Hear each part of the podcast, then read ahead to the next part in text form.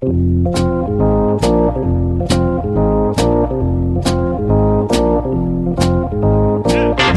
us a little bit about what you saw and, and, and being able to relay that message to Cora when you watched Kimbrel pitch and, and kind of help out so he wasn't uh, tipping his pitches. So tipping pitches, we hear about it all the time. People at home understand what tipping pitches is all about. It's amazing. And that's remarkable. Alex, earlier this week, you threw behind my head, which garnered you an eight podcast suspension, but you've appealed, and Rob Manfred has granted you that appeal. And while we look over the tape of what you've done, you're allowed to continue to record this podcast with me. So, hello. Hello, Bobby. Thanks for having me on. It's nice to see you before your one one quarter suspension sets in. there should be more suspensions in podcasting. I think we need like an overarching so arching body. You know, the the podcast punishment board. Um, yeah, overarching bodies work so well everywhere else. yeah, absolutely. we love top top down governing. Do you think that we could uh we could trust an overarching body the way that we trust like the Olympic committee or like government the MLB commissioner's perhaps office? our perhaps our favorite sport. Yeah, things have been uh things have been going really well over there, so we might as well apply it to podcasting. Podcasting could do with a little more chaos anyway. I think. What's something that I've done on this podcast that you would suspend me eight pods for? I don't know, f- fervent defense of the National League not having a DH. Okay. That's a harsh suspension for that. A lot of people feel that way. But, okay. Well, it's time to you're going to learn today. It's time to time to learn that lesson. That's what about fair. me? Punitive justice is good, actually. Um, what's something that you've done? I don't know. I, I don't know if I can think of anything else. Actually, there is one thing that comes to mind, but I'm going to save it for when we talk about our three year anniversary, which we're going to do in just a second. We're also obviously going to talk about the last week of baseball news. We're going to talk about how Rob Manfred has handled it, the COVID outbreaks on several teams now, especially the Miami Marlins. Um, and then we're going to bring three up, three down back this year with a little bit of a twist. But before we do all that, I am Bobby Wagner. I'm Alex Baisley. And you're listening to Tipping Pitches, a podcast about baseball currently while it's still going on, but maybe not next week.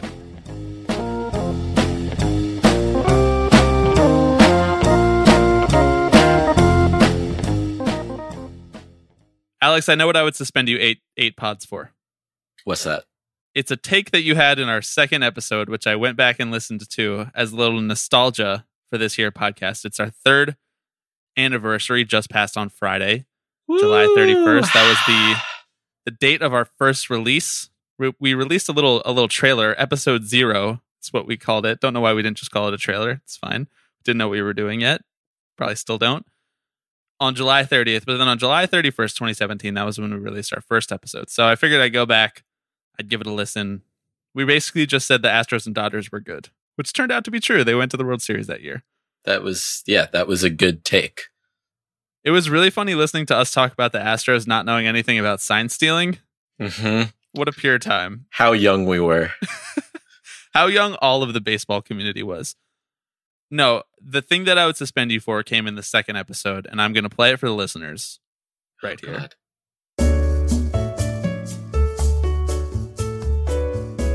something that's interesting that's come out, um, and I think it was picked up first by JJ Cooper in Baseball America, is that the biggest payrolls could uh, start to be hit with draft pick penalties. So if you go over that highest um, bar, which is over $237 million, which again, ridiculous amount of money. You don't need to be spending that type of money. I don't know, man. That's like one James Harden contract.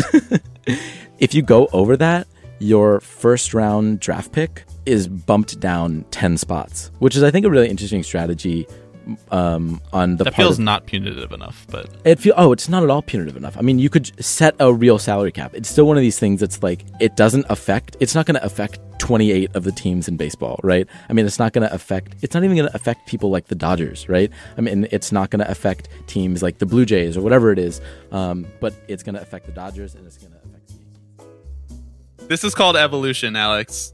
You realize you're wrong. You go back, you have flawed judgment, you have flawed logic. We've grown so much as podcasters in the last three years. Yeah, well, I I think we've partially grown because we actually I think know how to have a conversation and back up our arguments with things beyond just like I just kind of feel like there there should be a salary cap. I just kind of feel like the Astros are really good, you know, which is much of I think what our what our first podcasts were were made up of. Yeah, well, our our first our second podcast was just about we felt like this was the golden era for shortstops in baseball. Which is true. That's once again a, a take that has also aged well. I think the best part of the clip is that you can tell that we thought we were making the socialist point Yep. by saying that there should be a salary cap to protect the little guys, to protect the little teams, without ever leaning fully into the fact that there is no such thing as a little team in baseball, and all of these owners are worth billions of dollars. We just didn't think about it. I mean, here's the thing is that there can and probably should be a salary cap and there should also be a salary floor and that should be a hundred million dollars for both of those numbers. Each team has that exact amount of money to spend every single year. And the rest of it goes to stadium workers. The rest of it goes to maybe fans. You get a $20 bill just for showing up to the Nice. game. You know, they go to, to better concessions. That's, that's my, that's where I land on this take.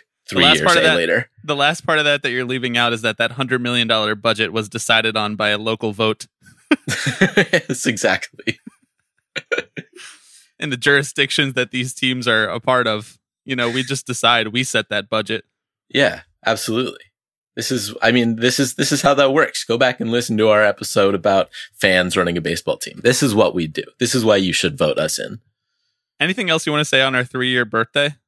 Uh, in all seriousness, I, I want to say thank you. Oh, prepare for Alex being earnest alert. Uh oh. Uh oh. This never happens. I love this. no, I just want to say, uh, you know, we got some, we got some baller fans out there. Uh, and, uh, you know, we appreciate everyone who tunes in and, and showers us with the encouragement to, to keep going. Um, which we need on occasion. um, but no, we really enjoy, we really enjoy, enjoy doing the show.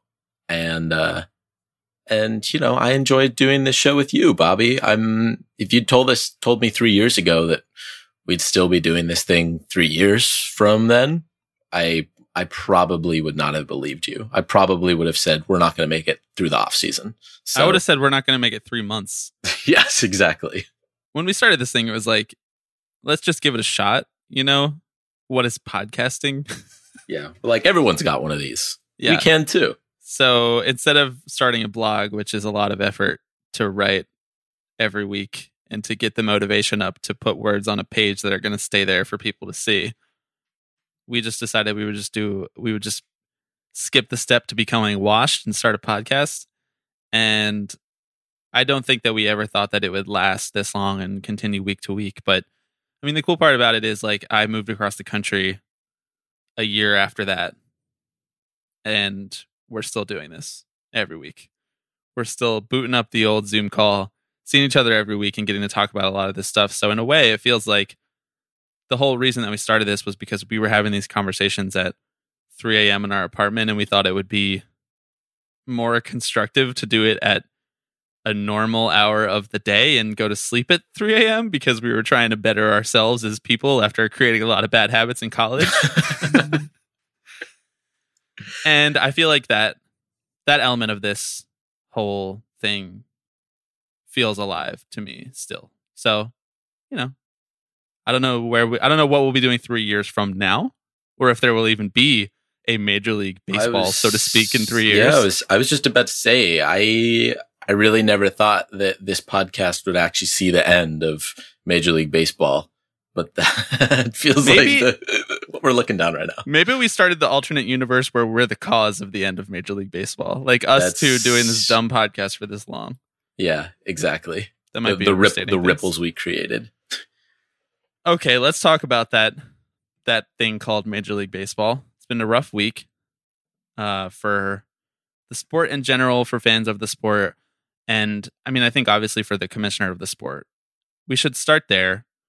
Last time we talked was last Sunday. We had news that the Marlins had at least four players that had tested positive for COVID. And it seemed like that the news was going to start cascading out from there.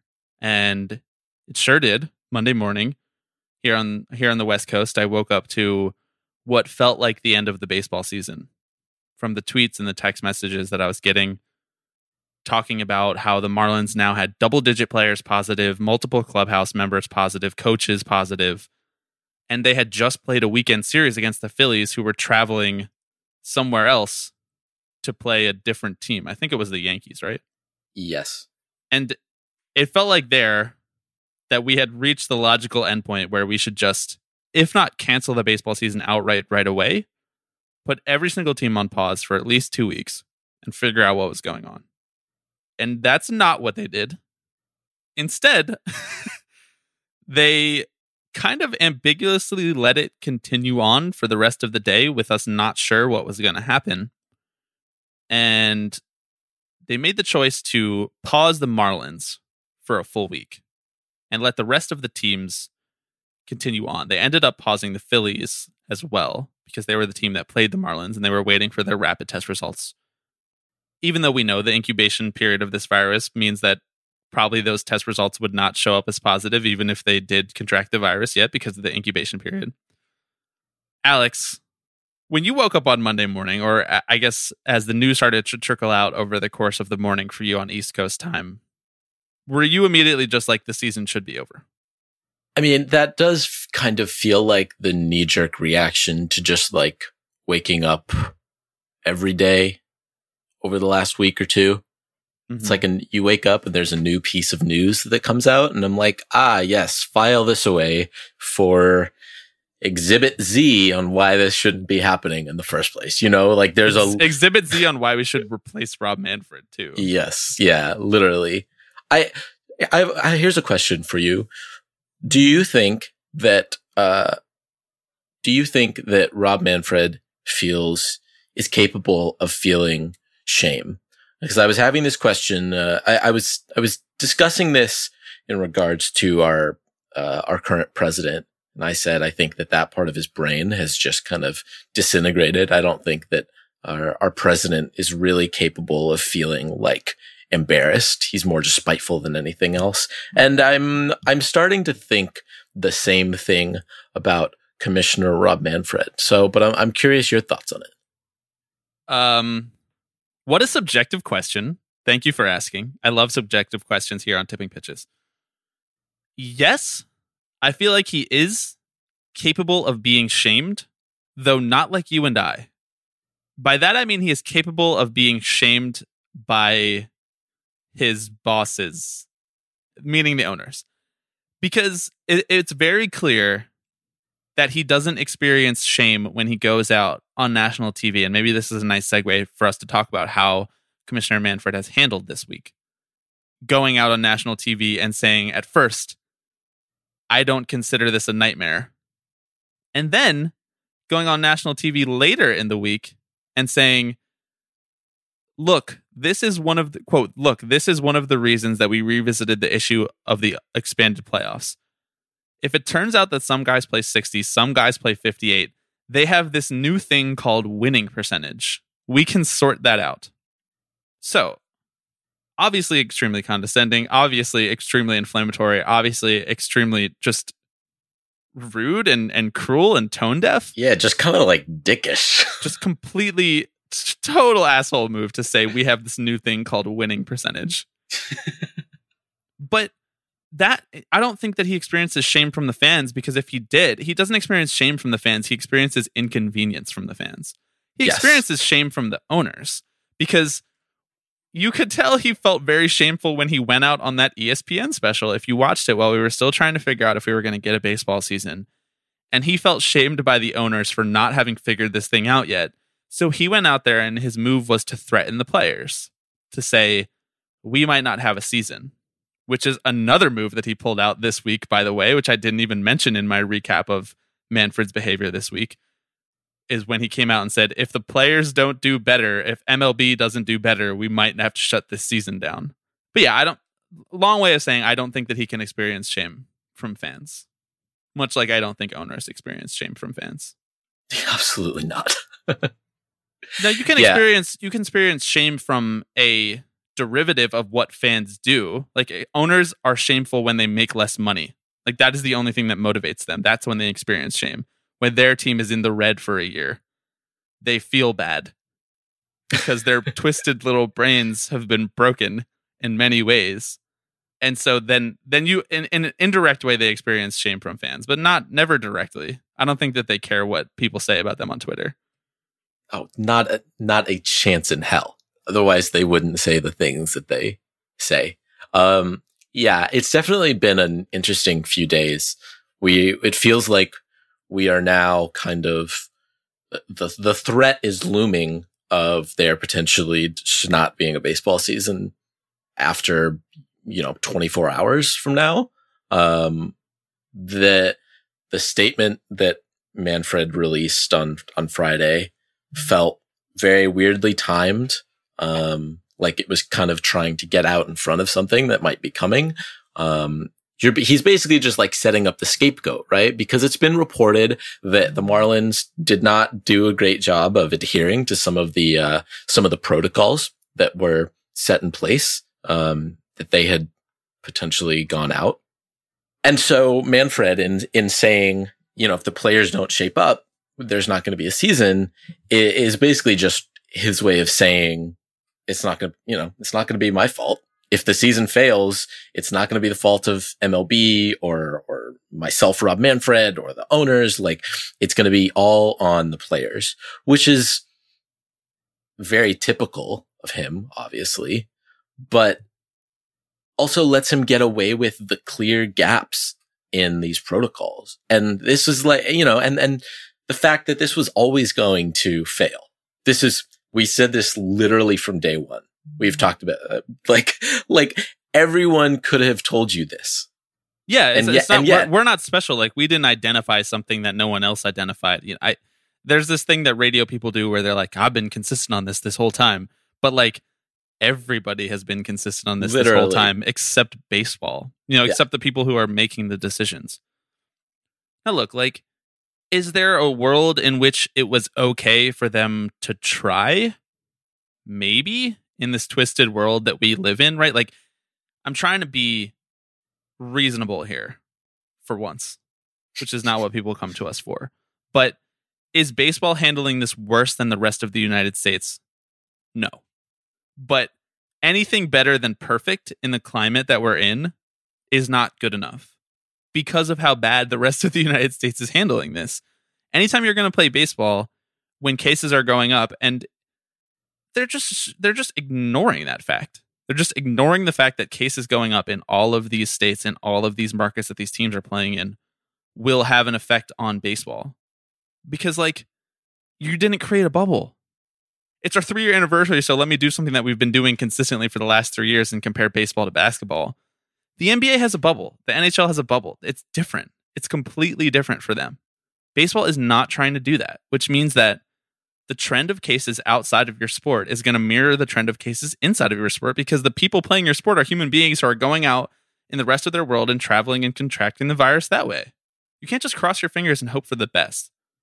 I haven't been traveling around and going in and out with hundreds of people who have had to go to the grocery store, or who have had to go to the pharmacy, or who have had to go on the subway, or have had to go on planes, or who've had to go on buses. Even if you mean well and you wear a mask that whole time, nothing is foolproof right now. And so if your plan was to not have a bubble and your plan was to just hope for the best, it wasn't a good plan, which means you shouldn't have started it in the first place. Yeah. Because now and- we're so far down the road. Like, when are you going to stop? What is enough to stop? Right. Yeah, like a, a death probably. And uh, like all, all that to say that I think it would have been hard for Major League Baseball to do the bubble thing in the exact same way that, you know, the NBA or the NHL have done it just because you're essentially going to be cramming a thousand people into this one Yeah, like it's- space. It's, like it's impossible. It's impossible. it's impossible for to to do that like bubble thing but but at the same time mlb just like basically just did a pared down version of what normal baseball looks like like there's still travel they're still staying in hotels right like there was no real attempt to actually cut players off from the outside world. And I'm not saying that that's a good idea either, right? Like we've talked before about the, the concept of just like cutting contact with the outside world, which sucks too. That sucks too. But you have players staying at hotels that are also hosting like wedding receptions and the hotel bars are open. And it's like, these are humans who are going to possibly make mistakes even un, unbeknownst to them, like come into contact with something that's going to put them and their team at risk. And so at the end of the day, like you have to understand that and take responsibility for that and say, Hey, maybe we didn't think this all the way through rather than saying, well, the protocols were there. It's on you because you didn't follow them. You can create all the personal protocols that you want, but at the end of the day, if what you want to do is continue on in a in a slightly modified way from how you would have continued on if there was no pandemic. That's selfish. Because if everybody wanted to continue doing their life the way that they were doing in a slightly modified COVID safe way, it would be even worse than it is now. That's just that's just the reality of where we're at right now in the United States. If I wanted to come see you right now, and I really wanted to do it, just like baseball players really want to play baseball, just like Manfred really wants to have baseball on TV so they can make more money. Let's say our podcast was massive, Alex. Let's say us getting in the same studio and recording was pure gold and we could sell that to advertisers for, you know, thousands of dollars. If I wanted to do that and fly to you, that's selfish. It just is. And if everybody behaved that selfish, everybody would be living their lives exactly how they were before the pandemic hit. And baseball doesn't get to just do that just because it's quote unquote America's pastime and because quote unquote people need it. Manfred has been speaking in such vague terms about all of this stuff. It's like, why are we playing? Just answer the question outright. Well, we wanted to give it a chance. We wanted to give it a shot. We think baseball's important. Right? Like you're the commissioner of baseball, you have to say that. Okay. So what isn't going well right now? Well, first of all, nobody's even asking him that question because Tom Verducci is just tossing him softballs on MLB Network. But if someone were to ask him that, I think it's his job to ask himself that, by the way. When you're the commissioner of baseball and you're going on national TV and you have a team that has 20 positive tests, I think you should probably take the onus on yourself to speak openly and candidly about how that happened and what you're going to do, as opposed to threatening Tony Clark by leaking to Jeff Passan. That's my biggest gripe with how Manfred has handled this, dating all the way back to March, but more importantly, in the last week. He just doesn't outline what the problem is and what they're going to do to solve it. He just gets up there and blandly says, uh, well, it's not going well. If we don't do better, we might have to shut it down. Or in the case of Eduardo Rodriguez, he just doesn't address the fact that this virus could be causing lifelong issues for the players who are testing positive. Forget like trying to stop it from spreading to other players on other teams so that we have to shut the rest of the season down. How about the 20 Marlins players who have tested positive? Are they okay? Is it not part of Rob Manfred's job to talk about what they're going to do to help those players now? To talk about what went wrong to possibly threaten those players' lives or their future ability to play baseball and make money because of the fallout from this virus? Is that not his job? No. His job is to make the owners money. Yeah.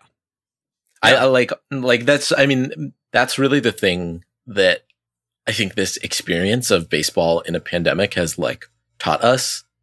Wh- Which is, which is not to say that like we didn't kind of already know that's all they cared about, but like, you know, but at this point, the quiet part has been said out loud, right? Like it's it is more clear than ever before and and players notice it as well right? That like there's no reason that they should be put pushing through like this and really the only reason is to save face and hope they can make a little bit of money off the season at the end of the day.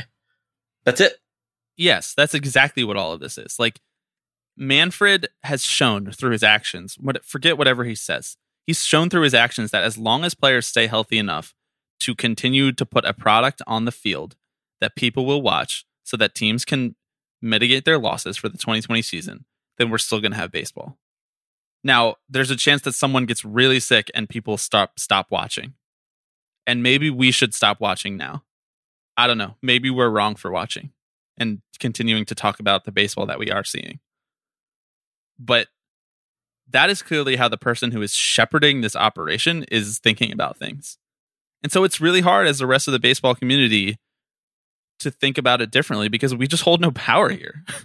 like, and not to overstate things, right? But like, you could rent strike, Alex. But if everybody else in your building doesn't rent strike, you're fucked. so, like, you and I could stop talking about baseball on this podcast. But everybody who came here to listen to us talk about baseball, no matter how little we actually talk about the game of baseball, might just stop listening. I don't know. I don't know. I've thought a lot about this in the last week and I don't really have an answer and it frustrates me a lot. But I've gone back and forth on should Manfred resign in the last two years of us doing this show. I think for the first year, we weren't really calling for Rob to resign. We were just kind of nagging at him a little bit. Yeah, we are just kind of like, ah, this schmuck. We were getting our sea legs. and then for the last two years, we've basically been like, every pod is just like, Rob, resign. That's, you know, that is the real growth here that we've seen. That's what we should make our Twitter bio. Rob Manfred resign. and you know, in the in those two years, I've gone back and forth whether or not Manfred resigning would change anything because clearly he's just stewarding what the owners are asking for and trying to make them as much money as possible. And whoever they would replace him with would just do that as well, maybe even better. What do you think? Mean, what What do you think about that question? Like, if we res- if he resigned and we replaced him with a more competent commissioner, so to speak, do you think this would be going better? Uh, no, I don't. I don't think so. Which is not to say that I don't think he should resign because at this point, like he he really probably should. I mean, it's obviously not going to happen, but like you can't botch things this bad and then just be like, oh, well, uh, it was an accident. It's fine. We'll, we'll move past it. Um, I think that if he did resign, he would likely, like you said, just be replaced with someone who could be even better at parroting owners bullshit. Because like Manfred is okay at it, but he's also very transparent about it. Um, and it would be easy to put someone up there who maybe has a little bit more of like a slick finish. Yeah. Um, like you charisma. know, I mean, yeah, exactly. I mean, the, the, dude's a lawyer, right? Like, I mean, he was put there because they knew that he'd be able to hardball with the union, which like, I mean, there's no denying that he's done that. He's just bad at not making himself look like the bad guy, you know? um, and so they could easily, easily replace him with someone who's a little bit better than that, right? Which is almost even more malicious. Like, I gotta give Rob Manfred credit at least for like not hiding who he is, you know?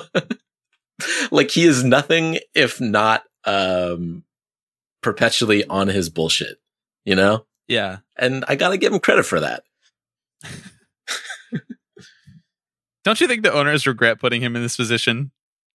Like if you gave truth serum to John Henry right now, don't you think he would be like, "Man, I wish we put a slick like you said, a slicker face in front of baseball and we just let Rob Manfred con- to continue we let Rob Manfred continue to negotiate yeah for the for the owner's side, for MLB's side in labor negotiations, like he was when Bud Selig was commissioner. You know, fucking Bud Selig was stepping in it left and right when he was commissioner. But yeah. at least there was a segment of baseball media that sort of revered him.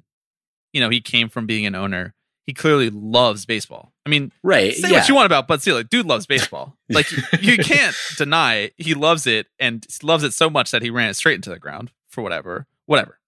But Rob Manfred, the critique of him across the aisle bipartisan critique of Rob Manfred is it really seems like the dude does not care about the sport of baseball at all. like even a little bit. It's it's really it's really stunning. I would I I really challenge any listener of ours who's listening to this rambly rant right now to find a clip of Rob talking about baseball just like lovingly. Or if not even lovingly like in a way that shows that he might like admire the sport or at one point in his life admired the sport. It doesn't exist. The clip doesn't exist. Yeah. I, you know, we, we, uh, we dunked on him earlier in this podcast because of that dumb quote he gave about winning percentage. But it's also actually very possible now that we're talking about it that he had no idea that winning percentage was a thing. And he actually does think it's this like new concept that they can use to evaluate how good a team is, you know? Like I'm not sure that Rob Manfred has actually ever looked at a box score, you know? Yeah.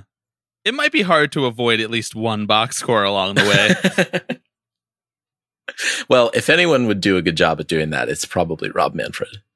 I mean, in that way, we should be thankful that the fact that they put him in charge of this operation just kind of nakedly laid out the fact that the owners don't care about baseball either. Despite what each individual owner might think about loving their team and wanting to win and doing it for the city, doing it for the community, doing it for the fans, the owners as a whole don't give a shit about baseball.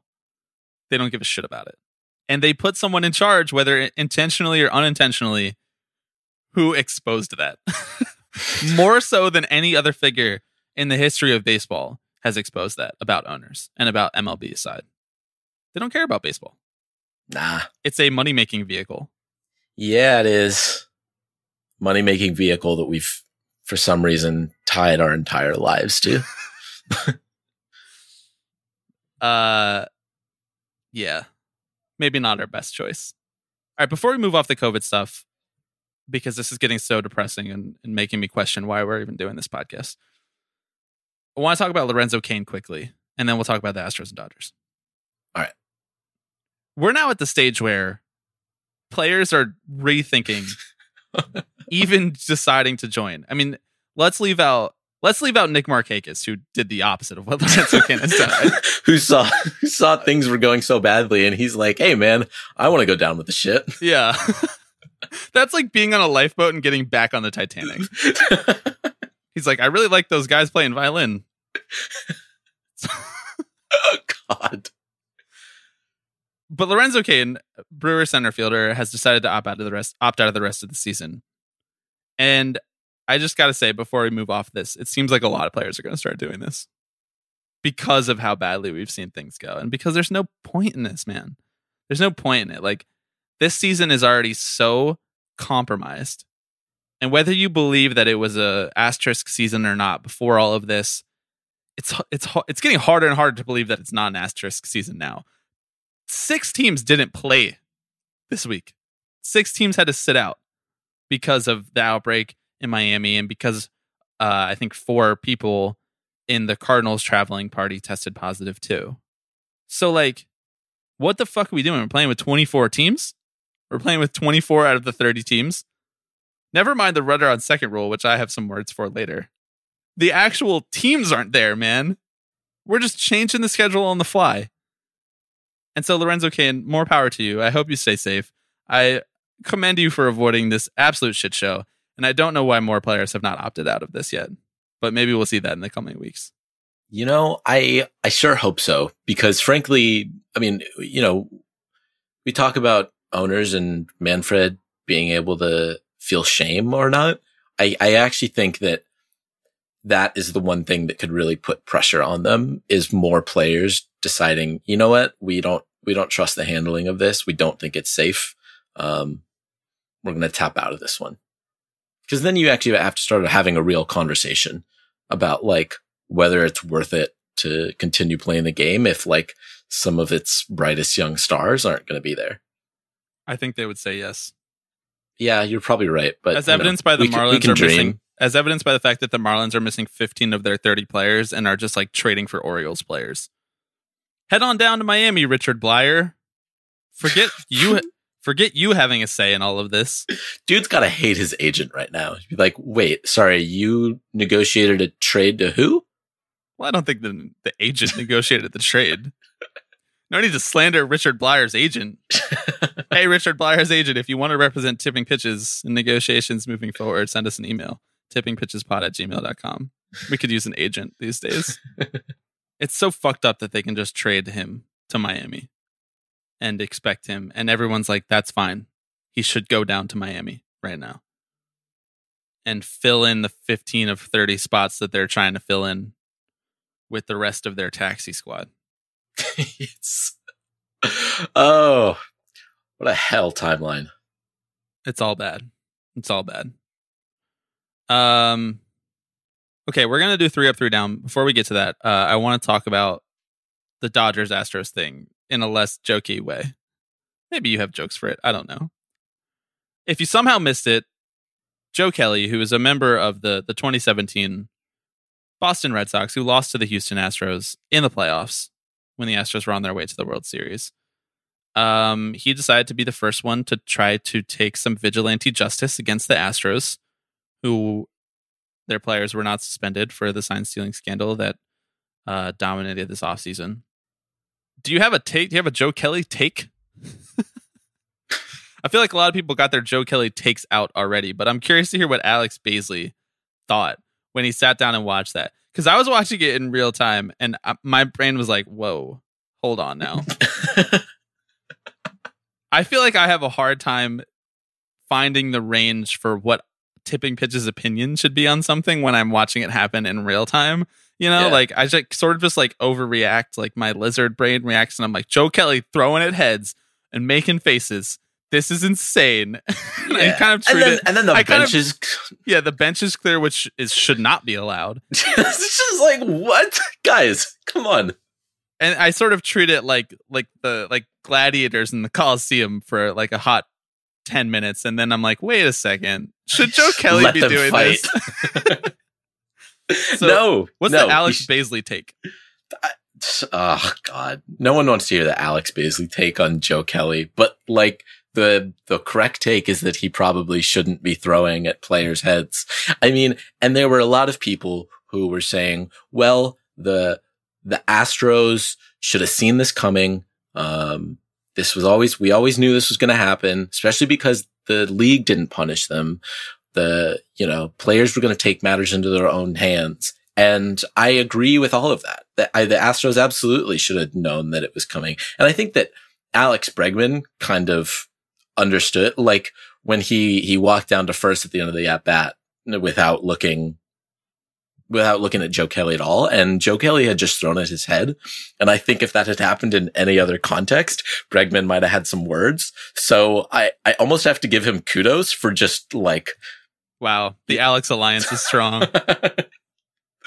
um, I think that Major League Baseball put themselves in a really, really tough position because they didn't punish the Astros, which opened the door to players taking matters into their own hands. And like you said, like t- pulling off this vigilante justice. Now that probably would have happened anyway, but Anything outside that- of suspending all those Astros players, one of them is getting thrown at. If they suspend, Yes. if they suspend Bregman and not Altuve, or they suspend For- Bregman totally. and Altuve, Yeah. but not Springer, then Springer is getting 10 fastballs in the rib cage.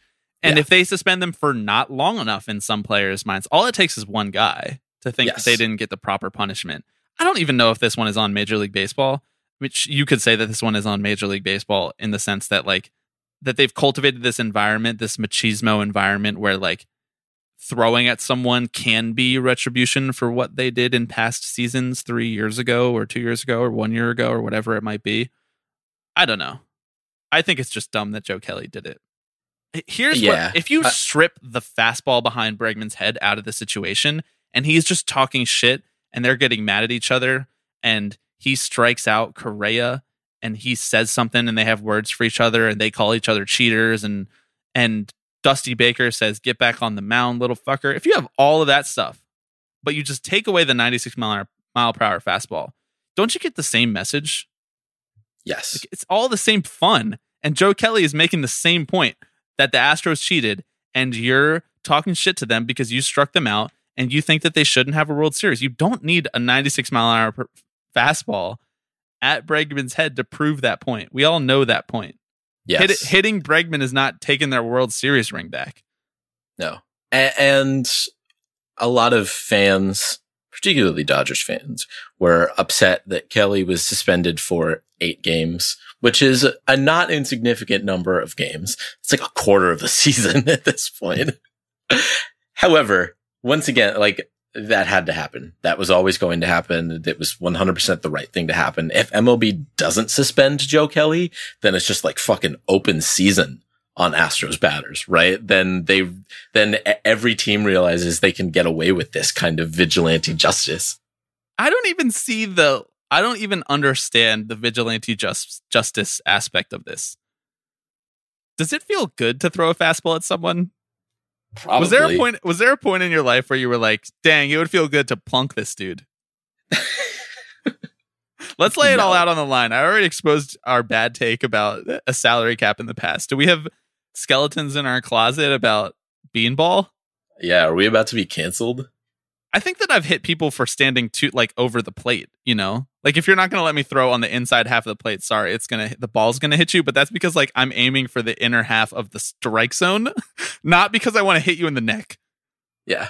Yeah. It is a very strange, like in, in no other profession would like that sort of thing be allowed. Like I am, uh, negotiations with this, uh, business person, uh, aren't going well. We're trying to seal a deal.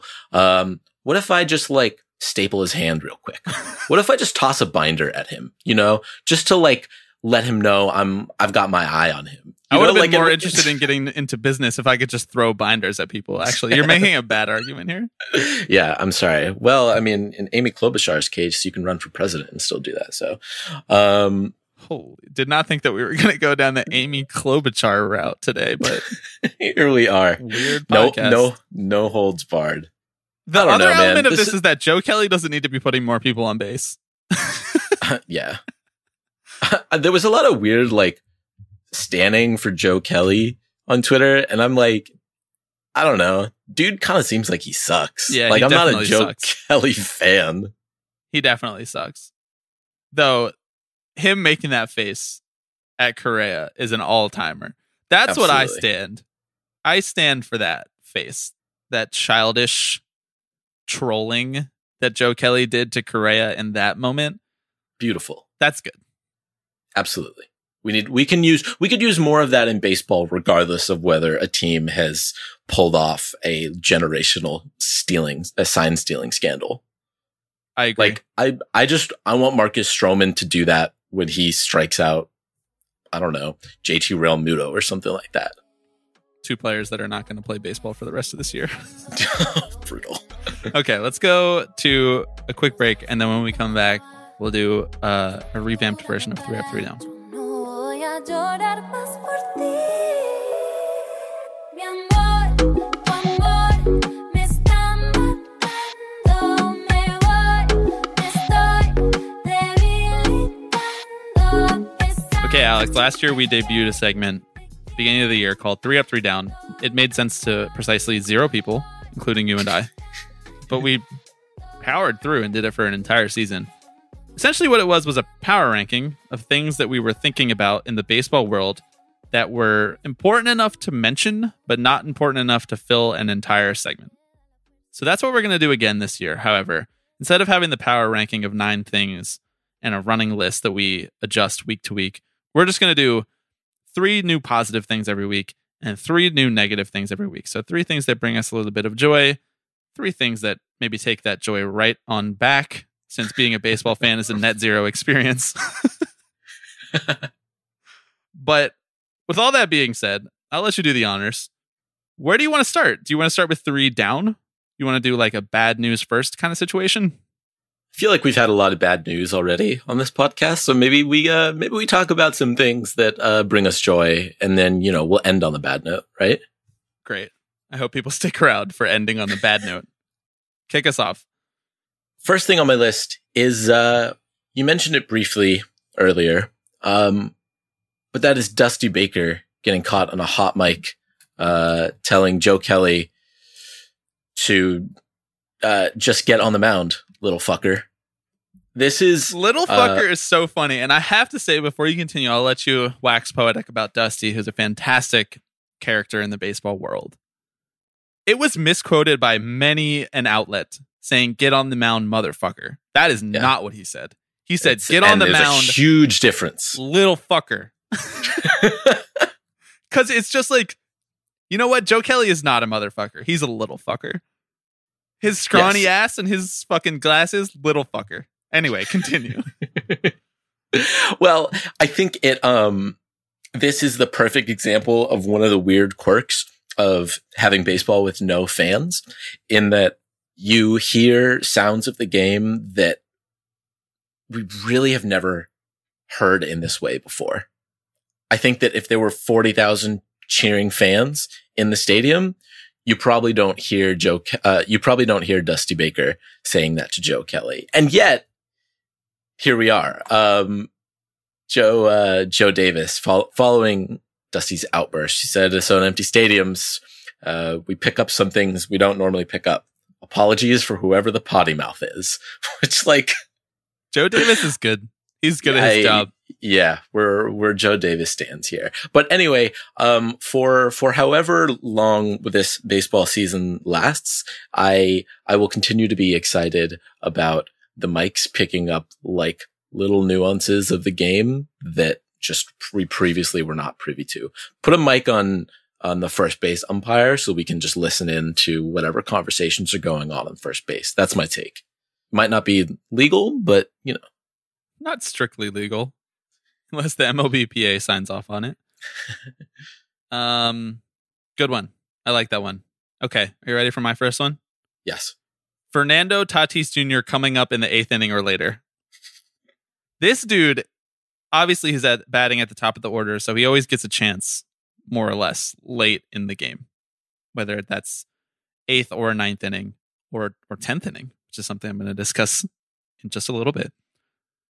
But this guy, it's not an overstatement to say that you should not miss a single Fernando Tatis Jr. at bat if you can. There's something about baseball and not tuning into a whole game, but knowing that there's a few innings left after you kind of wind down for the night and you can just throw those couple innings on. And very frequently, those couple innings are, are boring. The game's already decided and it's 7 1 Braves or it's 7 1 whoever else might be playing the Mets. But it seems like the Padres are uh, still figuring some stuff out with their bullpen, you could say. So their games have been very close, even when they're leading. They give up that that lead late, and here comes Fernando Tatis Jr., who I gotta say it, and and maybe this is slighting a lot of people who we've praised a lot on this podcast, but he's the most electrifying player since Ken Griffey Jr. Just no holds bar. Sorry to everybody else. Sorry to Ichiro. Sorry to Prime. I don't even know who's someone else that might be as electrifying as either of those people. Ever heard of a guy named Derek Jeter, Bobby? Oh my god, get out of here. I don't know. Maybe maybe Acuna. Yeah, maybe a pitcher, you know, like but they only go every 5 days, you know. So he's just pure joy. That's it. He's pure joy packaged into one perfectly sized middle infielder with a lot of flair and all of the talent in the world to back it up. I have been putting on every Padres game every night because of this. And that is the one benefit of being a West Coast baseball fan is that you can hang around for those late inning at bats that Fernando Tatis stretches out against a reliever who you can tell just really does not want to be facing him. the Padres lineup is good, dude. Yeah, I know. They're going to be fun to watch for the next couple days. Okay, what's second for you? Second for me, um, our uh, beloved president Donald Trump uh, announced last week Somehow we're going towards joy with this one. announced last week that uh, that he would be throwing out the first pitch at the Yankees game on August fifteenth. Now, um, this announcement happened to come uh, in the wake of Dr. Anthony Fauci throwing out the first pitch at the Washington Nationals game, and um, and the Yankees received a, a, a good amount of criticism uh, on this because, especially amid all the, the Black Lives Matter movement, protesting, non-protesting, whatever you want to call it, that was going on. Um, everyone was like, Hey, this shit sucks. Yeah. Yankees. Why'd you do that? Uh, turns out they didn't, uh, do that. And our guy just made it up on the spot. He had been, uh, he had been, him and Randy Levine are, uh, are good buddies. And Do you I think guess, they talk more than you and I talk? It's a there's a chance. There's a non-zero chance that Randy Levine is in closer contact with Donald Trump than I am with you. I don't even want to think about that. Um, turns out a while back, Randy Levine was like, "Hey, dude, come on by whenever you want. You know, we're we're buddies. Come by the come by the place sometime." And so Donald Trump took that to mean I can choose when I throw out the first pitch at this baseball game. And his staffers didn't know it was happening, and the Yankees didn't know it was happening either. And so a few days later, he tweeted, Hmm, actually, looks like I'm going to be pretty tied up on that day, uh, dealing with coronavirus Yeah, that's thing- the things. best part about this. Dealing with the coronavirus, which didn't exist a couple days ago when I tweeted that I was going to throw out the first yeah, pitch. exactly. Scheduled meetings on capital V vaccines, our economy, and much else. Uh, those are the reasons that he cited for not being able to be in New York. I like to uh, think of this that- that podcast as some day. scheduled meeting about baseball. That's that's pretty much what it is. um anyway, far be it from me to say that anything Donald Trump does brings me joy. Um, but you know, it's the little things, man. And it all stemmed from him being jealous of Fauci, which like, of course, he saw Fauci throwing out the first pitch and was like, why not me? You know what I'm slightly concerned about though, and this might be a three down if Trump ever does throw out the first pitch. It's going to be better than Fauci's first pitch, and we're never going to hear the end of it on Twitter. Yeah. I know. Fauci's first pitch was rough. Yeah. Just you just got to do better if you throw out the first pitch of the baseball season. You just I'm sorry. You just you have to do better. Try the other hand, underhand it, do something else, sidearm it. It was so bad. It was like 50 cent level bad. Yes, absolutely. I mean, I suppose the one silver lining is that it means that he's not out there practicing playing catch every day, which I mean, as the nation's like top dude in charge of handling the pandemic sweeping the world, like maybe that's a maybe that's a good thing. Maybe it's a good sign he doesn't actually know how to throw a baseball. I miss playing means he's focusing on more important things. Yeah, I do too. Should I move back to New York so we can just play catch with masks on? Yes, yeah, absolutely. What is uh what's next up on your list? the Cleveland pitching rotation. I had initially wrote down Kyle Hendricks for this spot.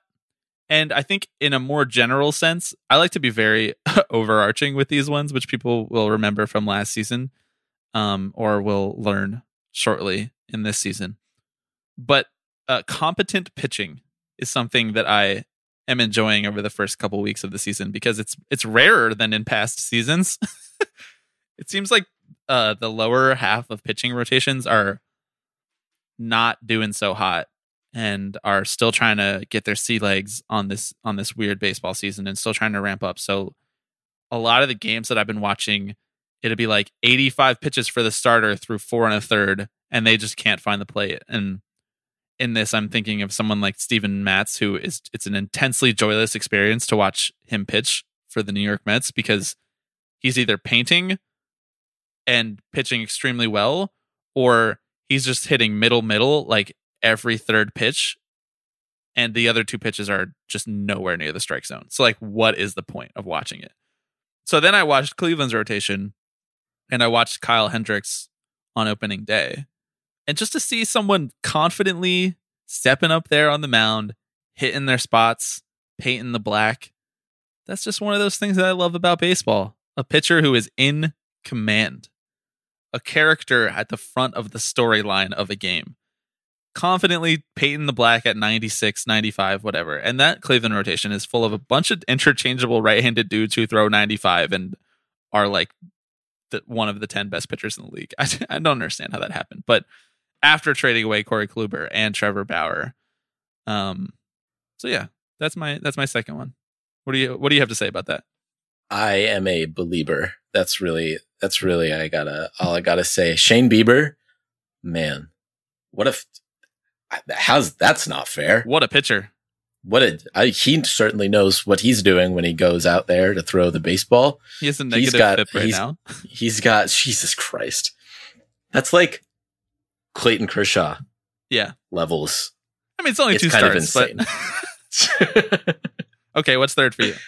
Third for me is um, the the player who was drafted by our buddies over at Cespedes Family Barbecue in our all gift draft. Um, Ji-Man Choi went up to bat for the Tampa Bay Rays this past week, and Ji-Man Choi is a lefty, and he came up to bat as a righty because he had been working on his switch hitting a little bit, and he had never hit from the right side before, and then he went up and he hit a home run that went 429 feet and it had a 110 mile per hour fucking exit velocity. Like we can get into the stats of it, but my guy in the middle of a pandemic in his, while he was just quarantining at home was like, Hey, I should take up this switch hitting. And then he did and was extremely good at it.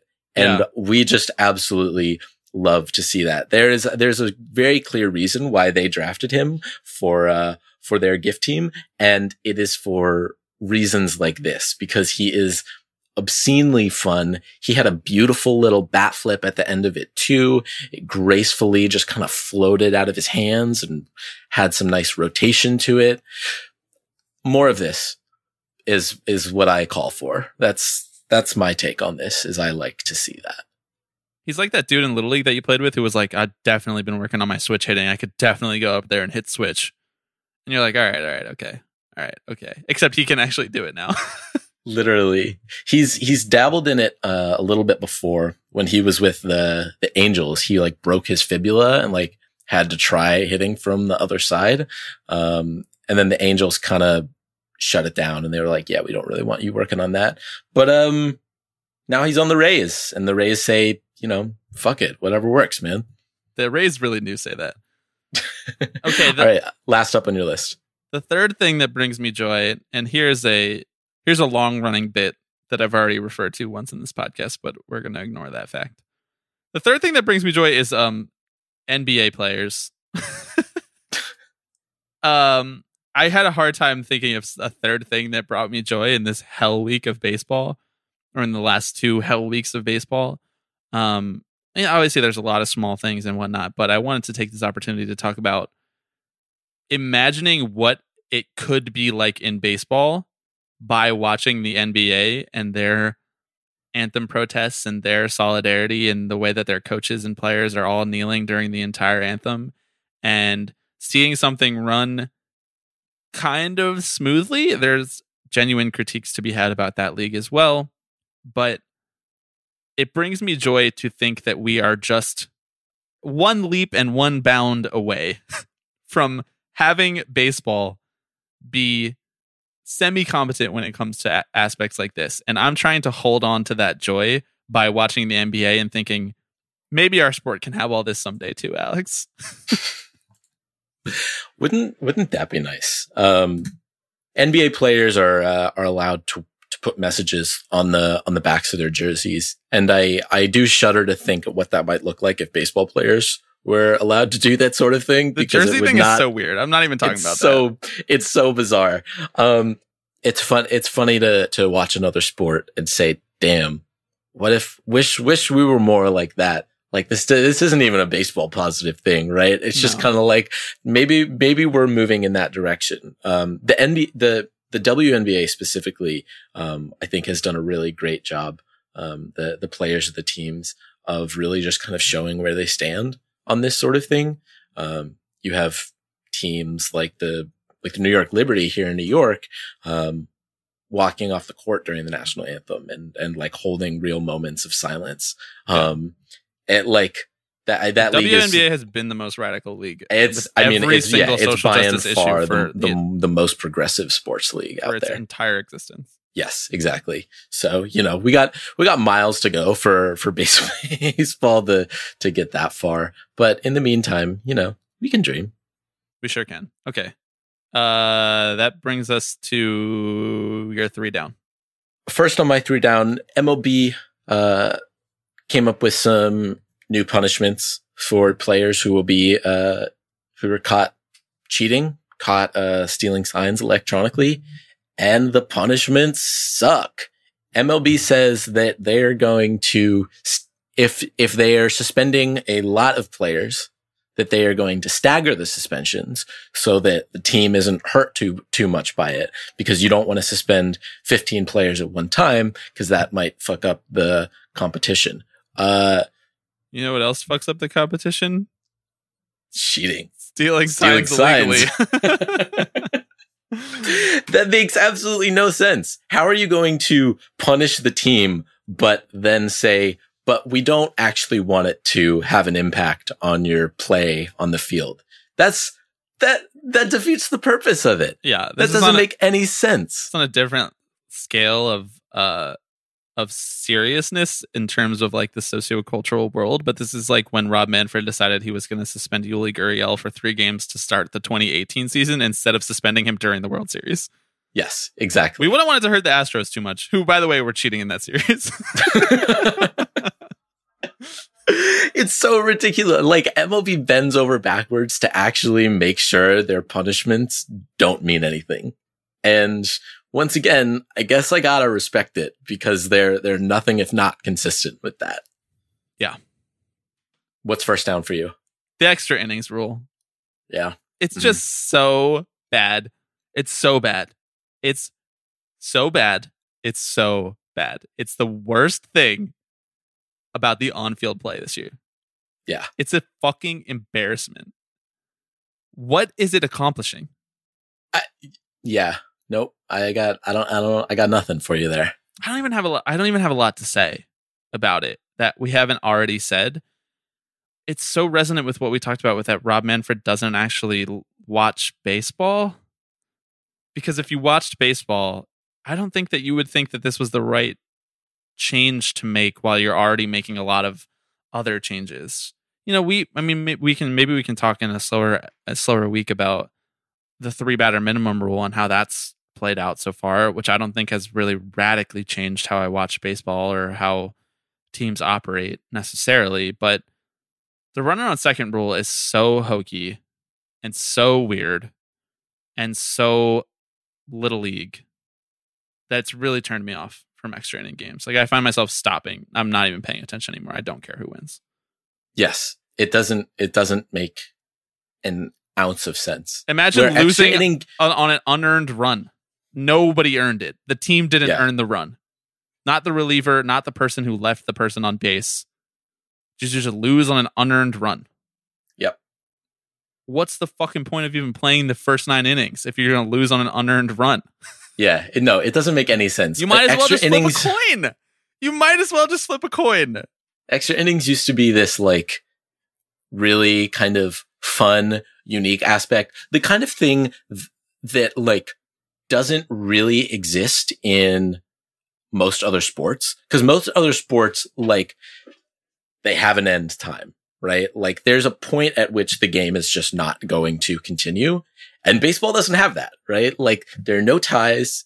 Tennis is the only other one that has a similar feeling to baseball in that it could just go on forever. And some of the some of the more longer lasting tennis games are are tough, but the tension that builds because of it in the average extra inning baseball game or the average tennis tiebreak is I think if you like the sport an exhilarating element of it.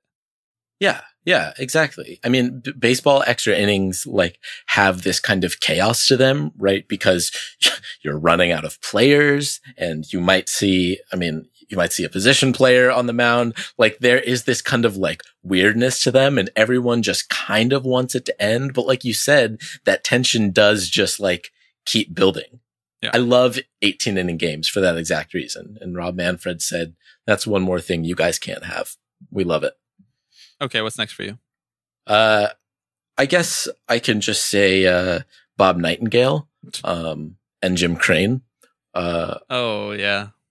This past week, Bob Nightingale of USA Today, friend of the pod, um, published a, a lengthy piece that mostly amounted to handing the pen to Jim Crane to whine about how the, the Astros are being very unfairly treated by everyone. Have we ever done a bad take reading for Nightingale? No, because He doesn't really write opinion columns like in that he d- way. it's yeah, yeah.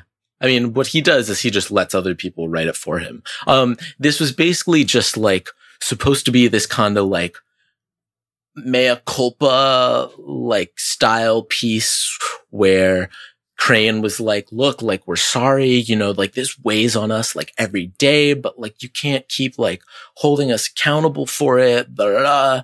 Um, there was a really weird piece in there where Crane defends Brandon Taubman, who was the one who screamed, uh, you know, fuck yeah, like we, you know, we got Osuna at female reporters.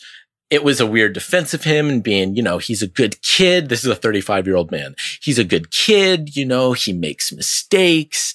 It was, I'm just like, no more, no more Bob Nine- Nightingale. The society has progr- has progressed past the need for Rob Nightingale. Like, Rob thanks. Nightingale? Freudian slip right there. yeah. Society has progressed past the need for Rob Manfred Bob Nightingale. and Jim Crane. Get eject all three of them. I I don't know. It's just enraging. Like we don't we don't need an Astros a Jim Crane like apology tour. No one's asking for this. No one's asking for his side of the story. I could That's not it. agree more. Completely unforced error by Bob Nightingale. Completely unforced error by Jim Crane. Just like, anyway, okay. Next up for me.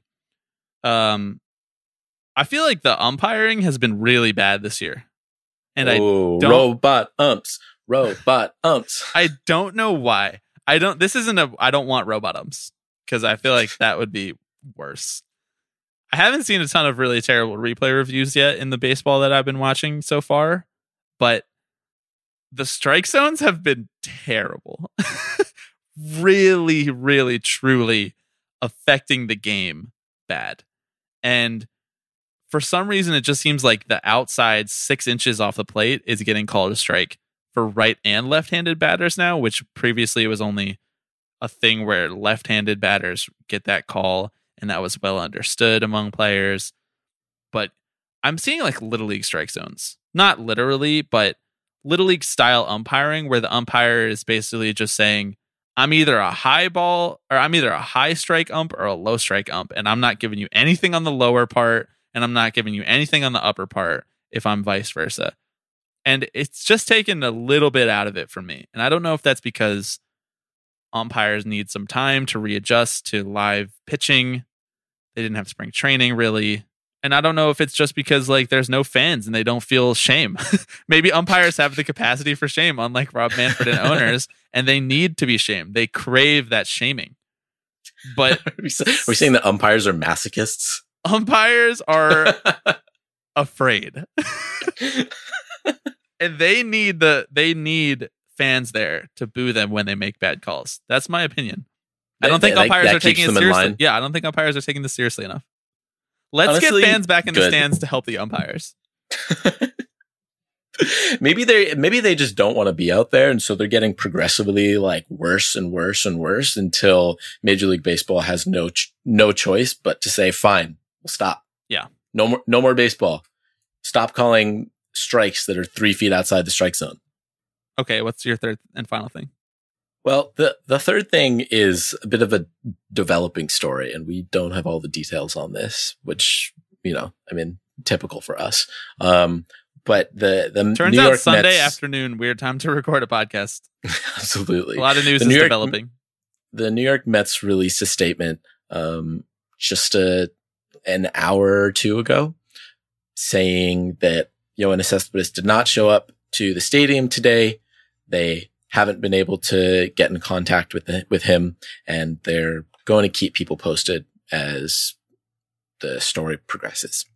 hmm And then about a half hour later, they followed it up with a statement that said, we, uh, we've learned that there's no reason to worry about his well-being. Um, we, we think he's safe. So that's fine. Which means that the Mets put out a statement when they did not know the whereabouts of a player. The Mets put out a statement shaming said player and basically being like, he didn't come to work. He's not responding to our text or calls. We have no clue. We have no clue where he is without actually confirming the well-being of said player. Or they, or they did know and they just wanted to make Cespedes like look bad. But that, it's such a petty and frankly irresponsible thing to do, especially when they didn't quite need to do it. There are no, no one was necessarily going to find this out. It's not like, it's not like the press is in the locker room and it's like, where's Cespedes, right? Like they could easily say Cespedes has been scratched from today's lineup. There are more details coming. And then in the background, work on finding one of your stars without just putting out a statement that causes a flurry of worry on Twitter among fans and putting the onus essentially on the player and being like, well, he's disappeared. How irresponsible of him. It's just a, it's just a really obnoxious move by an organization that, uh, I don't know, known for making one or two of those over time. Bobby, your take as the, our resident Mets fan. Well, let's just transition straight into my third thing, my third down this week. The third thing that saps my baseball joy, which is just the New York Mets. I was going to mention the Cespedes thing, and I'm glad you brought it up first because I always I, I have a hard time with like the barometer of how upset I should be about certain things that the Mets do because I'm following it so closely and I just respond so strongly to everything that they do that seems like an unforced error. And this one this one kind of broke into other parts of the baseball world where it wasn't just people that consistently complained about Mets fans, it was people who just follow the game of baseball and are like, why are the Mets doing this? Why are they putting out this statement about Yoenis Cespedes when they don't either don't know where he is or do know where he is and unnecessarily are putting out a statement that shames him for not showing up to the ballpark. Um I feel like it'll make more sense when we have more details about this, so perhaps this conversation will be slightly outdated by the time people are listening to it, but it just goes to show that the Mets can't handle anything in house. They can't. They they're incapable of doing it, and I don't know why. No matter who is there, who is in charge, who is the manager, who's on the team. The only thing that's ever consistent about all of it is that the Wilpons are there, but I find it hard to believe that the Wilpons had anything to do with putting out this statement unless like Jeff called and was like, "Got to get a statement out, stat." Which I would love if somebody has information on that, leak it to us. Come on, we'll anonymously talk about it. But uh, the reason that I put the Mets on my list is mostly baseball reasons. They're horrible. They're joyless to watch. They're consistently blowing late leads or getting so far behind in the game and not managing to scratch across runs. Like I have them on to the side of me right now. They have nine hits and no runs. It's the eighth inning. Nine hits, no runs. They had 15 hits and two runs the other day. Yeah, that's tough. That's not exactly fundamental baseball. No. These two things have nothing to do with each other, but because it's all about people wearing the Mets uniform, we'll talk about them at the same time. And I don't know, I hope Yoenis is okay. I it seems like he is okay.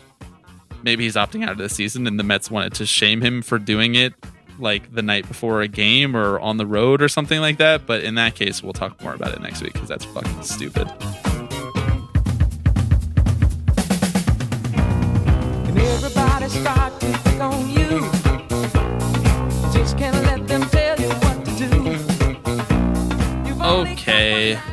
This wraps up another episode of Tipping Pitches where we're not sure if the next time that we talk, we're going to have actual baseball to discuss.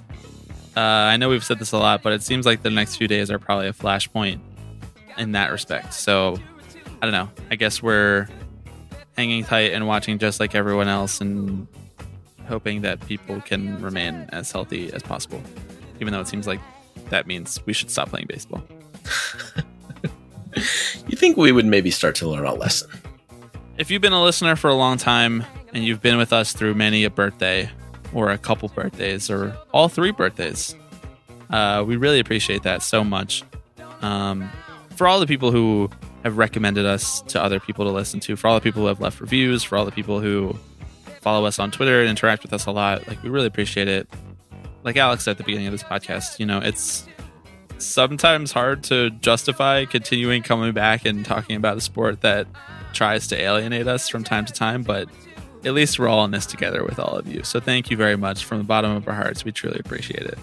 And you know, you, you know what gift you can get us is uh, tell a friend, Yes. convince a friend to uh, Happy to third come- birthday. to Tell to three friends, one for each birthday, to come listen to us. Yeah, exactly. Make Tipping Pitches the biggest baseball podcast on the internet challenge. uh, we'll be back next week. We'll talk to you then.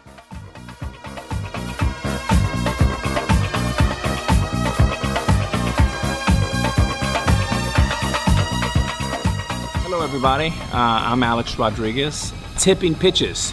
This is the one that I love the most. So we'll see you next week. See ya!